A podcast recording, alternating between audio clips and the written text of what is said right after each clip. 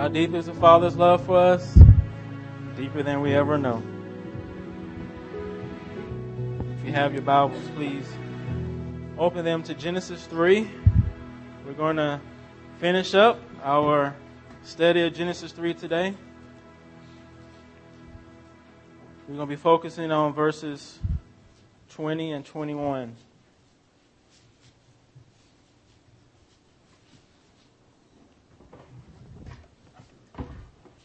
Here's God's word. The man called his wife's name Eve because she was mother of all living. And the Lord God made for Adam and for his wife, wife garments of skins and clothed them. Please pray with me. Father God, it's been three weeks since I've been in, in the pulpit, and I'm a little nervous. But I'm always nervous, and I think that's a good thing because it's not about Alex. It's not about me. It's not about my reputation, but it's about yours. And I pray that I would get out of the way, my pride would get out of the way, and your spirit would take over. Your spirit would come and speak through me. And that you would be increased. You would be praised more. You would be loved more because of what your word, because of your word this morning. And I pray that your spirit would preach it to my heart and to the heart of everyone here. In Christ's name I pray. Amen. Well, for the past, I guess, seven, six weeks now, longer than that, I guess, we've been going through Genesis 3. And we've been looking at it from the viewpoint of inception, which means beginnings. We saw the inception to question God's word and his provisions in verses 1 through 5 of Genesis 3. We saw the inception of rebellion in verse 6, right? And we saw the inception of consequences for Adam and Eve's sin in verses 7 through 13. Do, do you remember what those consequences were? Loss of innocence, broken fellowship with God, blindness to, to lostness. They were lost before God as well. And we saw the inception of judgment in verses 14 through 18. That is where we left things the last time I preached, three or four weeks ago. In those verses, the Lord God, He handed out judgment to the serpent, to Eve, and to Adam. And He was fully justified in doing so. And, and, He is fully justified in what He does in verses 22 through 24. You see, in those verses, we didn't talk about those verses last time. But he gave our first parents an eviction notice. An eviction notice from the garden. What does he say? What does the word say? In verses 22 and 24. Then the Lord God said, Behold, the man has become like one of us in knowing good and evil. Now, lest he reach out his hand and take also of the tree of life and live forever. Therefore, the Lord God sent him out from the garden to work the ground from which he was taken. He drove out the man, and at the east of the garden he placed a cherubim and a flaming sword that turned every way to guard the way to the tree of life.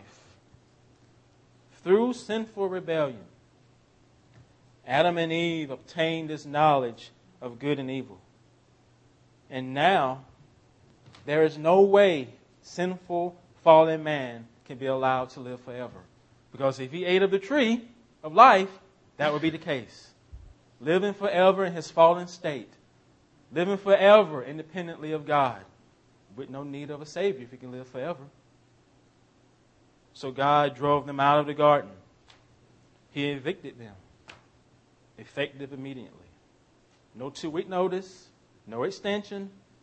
Today, you're out you're out. Their eviction out of the garden and, and them being pushed away from the tree of life, it highlights their broken relationship with the Lord God.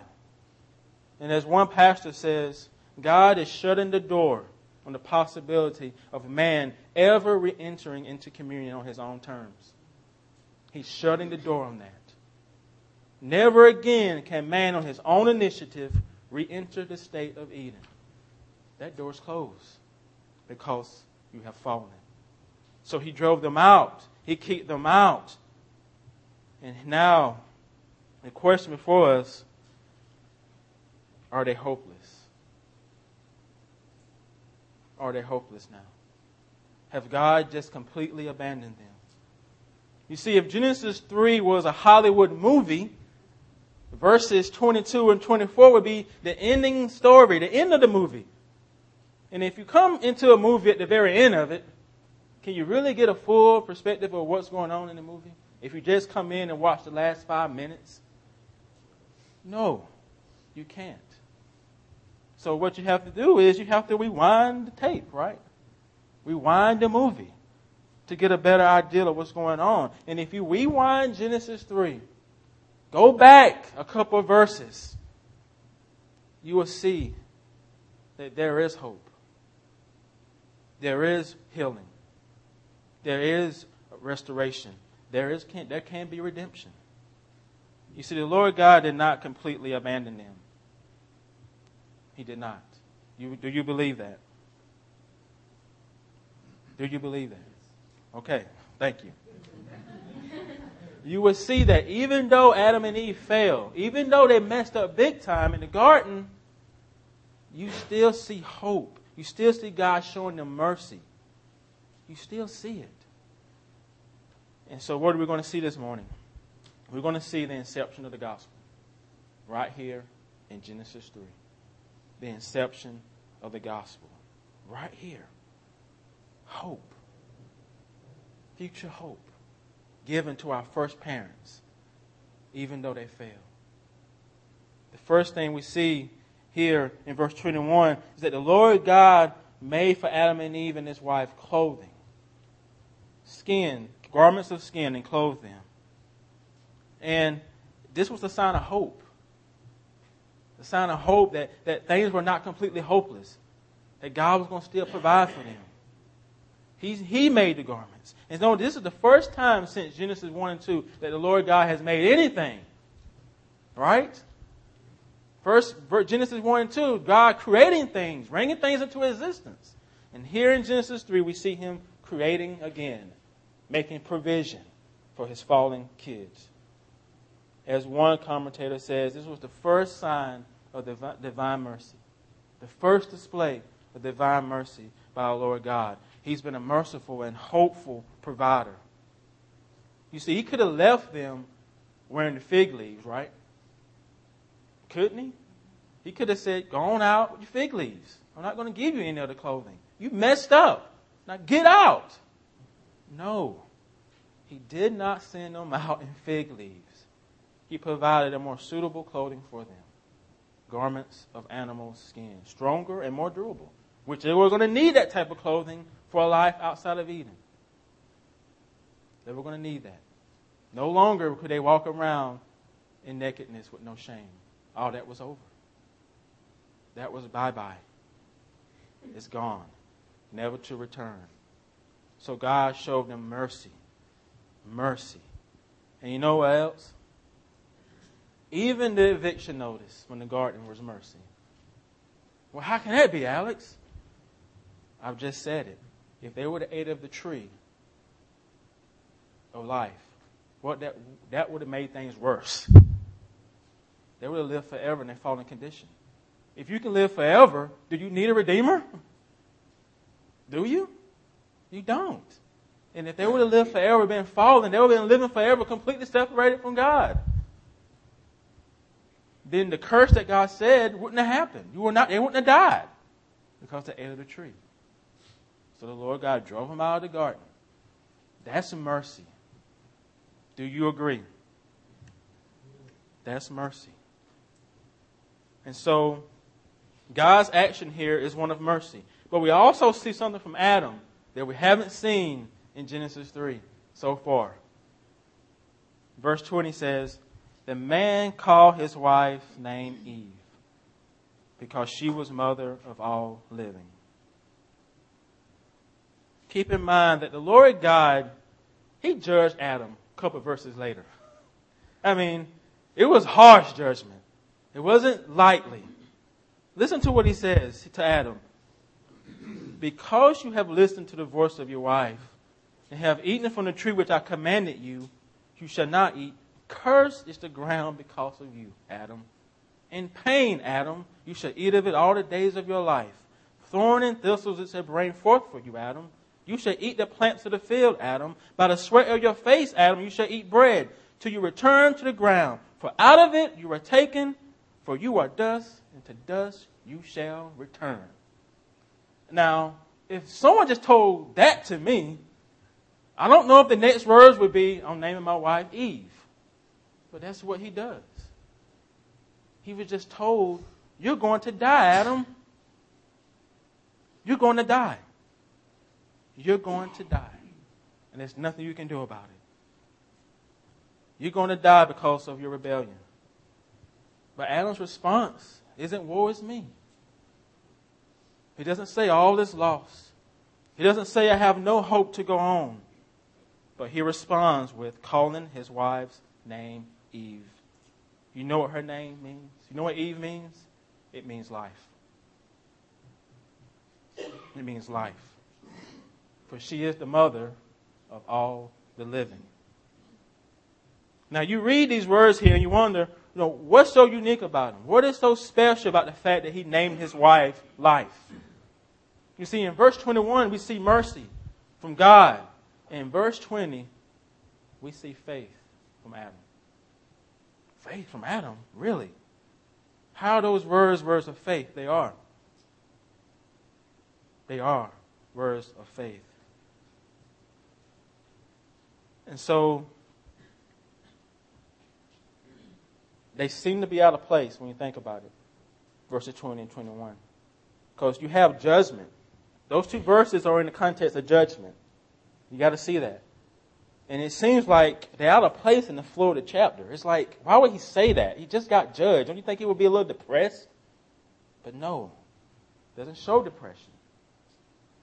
And those words are there for one reason, and that is to get, show you that there is still hope for Adam and Eve.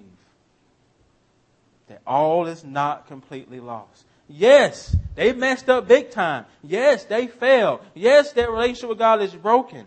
But they're not completely hopeless. And all of us here are witness to that, right? Even as believers, you still fail.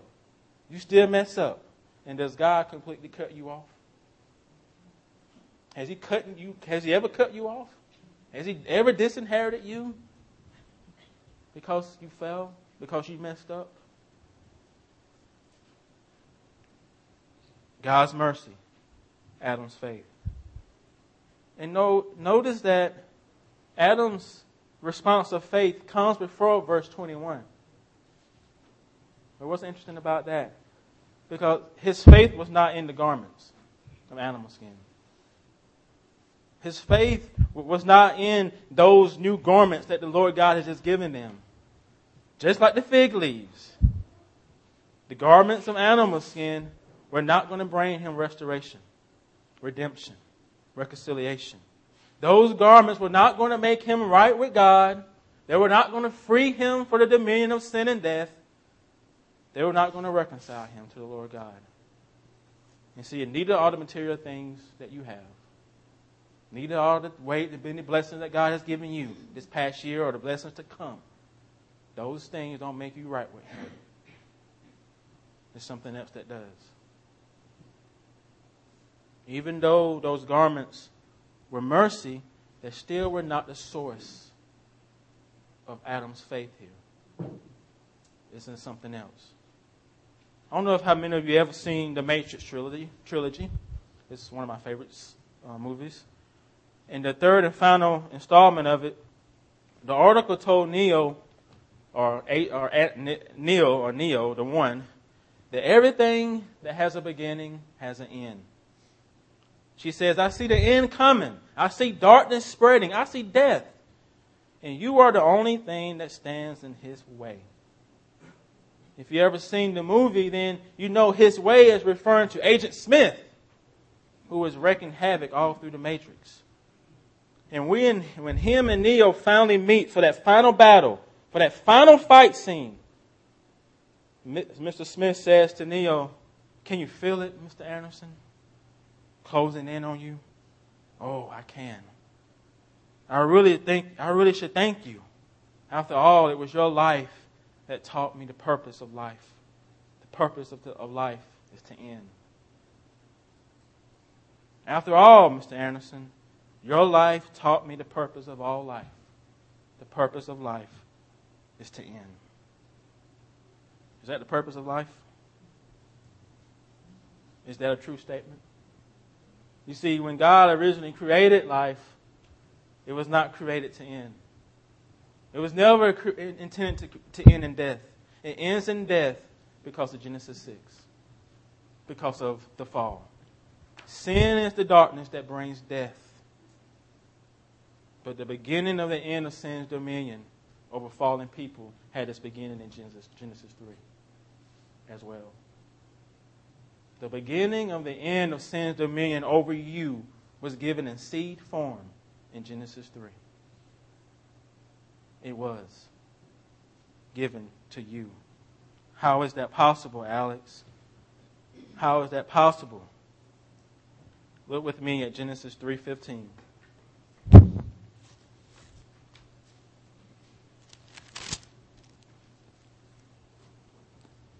This is the Lord God speaking to the serpent. He says, I will put hostility between you and the woman, and between your offspring and her offspring.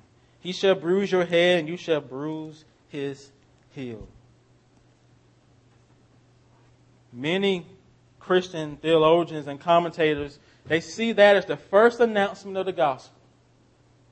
The first announcement of the gospel, right there in that one verse, Genesis 3:15 given to our first parents that the seed of Eve will one day defeat the enemy, the evil one. Adam heard that promise from the Lord God and believed it. It gave them hope in the midst of their own fallenness. As one commentator said, Adam heard the promise of Genesis 3:15 in faith, so he called his wife Eve. So he called his wife Eve. Do you see that? There. Adam was judged for his fault in the fall. And the next words out of his mouth was of faith and hope. That from his wife Eve, the mother of all the living, would come the seed of hope who would one day crush the serpent's head.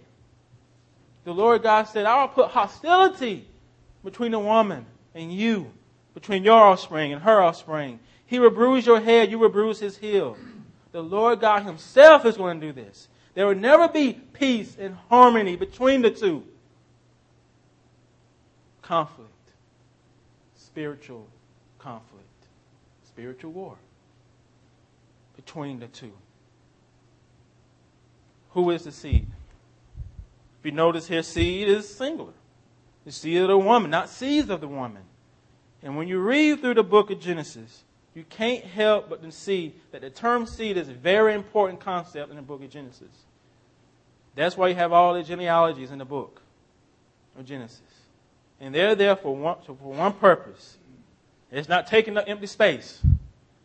And what you see developing in Genesis, you have an ungodly line and a godly line of, pe- of people. You know who's the ungodly line in Genesis? Cain. Who's the godly line? Seth. Which one does the seed of hope come from? Seth. That's what he's talking about there. The line of Seth is the seed of the woman that will produce that future hope, which is the Savior. Even though Adam displays faith here, he does not live to see the fulfillment of that. He does not live to see the fulfillment of, of that seed who will come. And for a matter of fact, none of the Old Testament saints lived to see the fulfillment of that. Generations, centuries passed before Genesis 3.15 was fulfilled.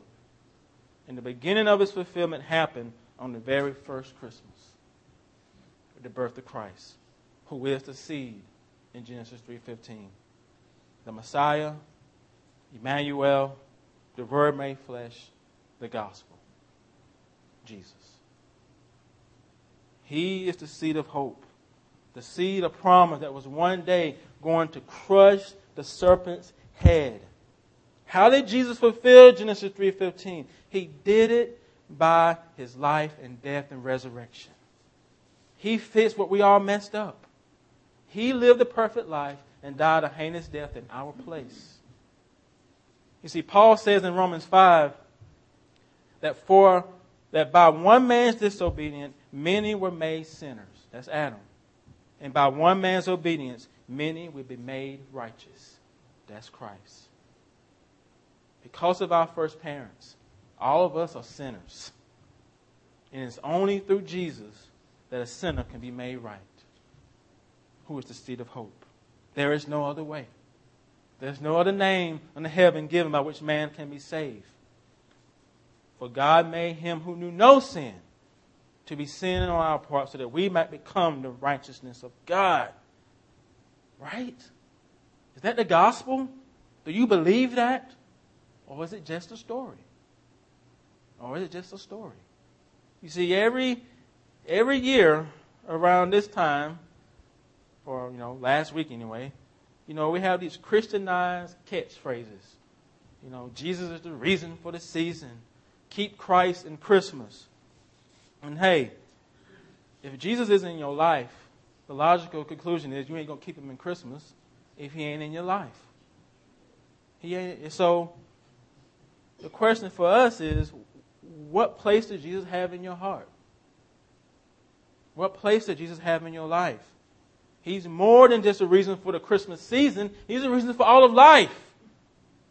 And if your only interest in Him is only two weeks out of the year, then He's not much of a Savior to you. If the only time you think about Jesus is, one month out of the year, it's all about Jesus, it's December, then is He really a Savior? Or is He just what I call an iron on Savior? You know the iron on, right? You can iron it on when you need it, take it off when you don't. Well, it's December, so let me pull the iron on off and talk about Jesus for four weeks. Then January 1st, I pull them off. Then I'm back to my worldly ways.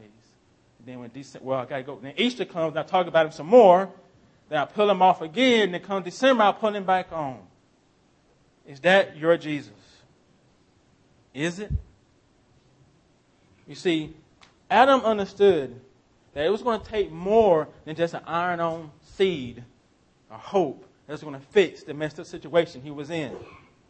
It was going to take a permanent solution, not a temporary one. You see, they lost everything in the fall. They lost their innocence. They fell into the dominion of sin and death. They were separated. And it was going to take more than an iron on to fix that. Jesus is not an iron on Savior. What he did upon the cross, what he did with his resurrection, was going to bring hope. It was going to bring salvation. It was going to bring reconciliation. It was going to bring restoration to you. It was going to make you right with God. It was going to make you righteous before God. That's what he did. He not only made you right with God, but he freed you from the dominion of sin and death. Do you know that? He freed you from it. The curse that came to Adam, Jesus suffered. He died and rose again. So you don't have to. And now he turned the curse of death into victory. That when we die, we cross over. Do you see the beauty of the gospel? He turns death into victory. Because that's how you get to glory, is through death. Good news. That's wonderful news. That's the gospel. Chris Tomlin's song, one of his songs, he says, What can take a dying man and rise him up again? What can heal a wounded soul? What can make us white as snow? What can fill the emptiness? What can mend our brokenness? What restores our faith in God? Is it nothing but the blood of Christ shed upon the cross? The only thing. He's not an iron on Savior. And if that's what you're looking for, then you need to get another Savior. He's a permanent one. And he offers salvation to you if you don't have it. And if you have it, fall more in love with Him. Jesus needs to be branded upon your life. You know what a brand is? You put it in hot fire and you stick it and brand yourself. Brand Jesus over every area of your life, every relationship, every circumstance. burn yourself with Christ this year. That's a New Year's resolution to surrender every area of my life to my Savior and not just talk it, but live it. Give it to Jesus, who is the beginning and the end of the gospel. Pray with me. Father God, I pray that prayer for my life, that I won't just preach it, but I'll live it. That I, you will be branded all over my life, not just when I'm up front on Sundays, but Lord, during the week, when I'm with my family, when I spend time with my kids, when I'm meeting with people, when I spend time in your word, that Christ will be there. Not some iron on Savior that I can pull off and on whenever I need to when it fits my circumstances. But you are the reason for all of life. And I pray that I would know that and believe that. And I pray that for every one of us, Father, that, Lord, we will love Jesus more today than we did yesterday. We believe the gospel more today than we did yesterday. We will rest in your righteousness, righteousness for us more today than we did yesterday. Holy Spirit, make these things a reality, not just a prayer, but make it a reality in all of our lives. That Jesus will be branded all over us in every area and every way. Christ in Christ's name I pray.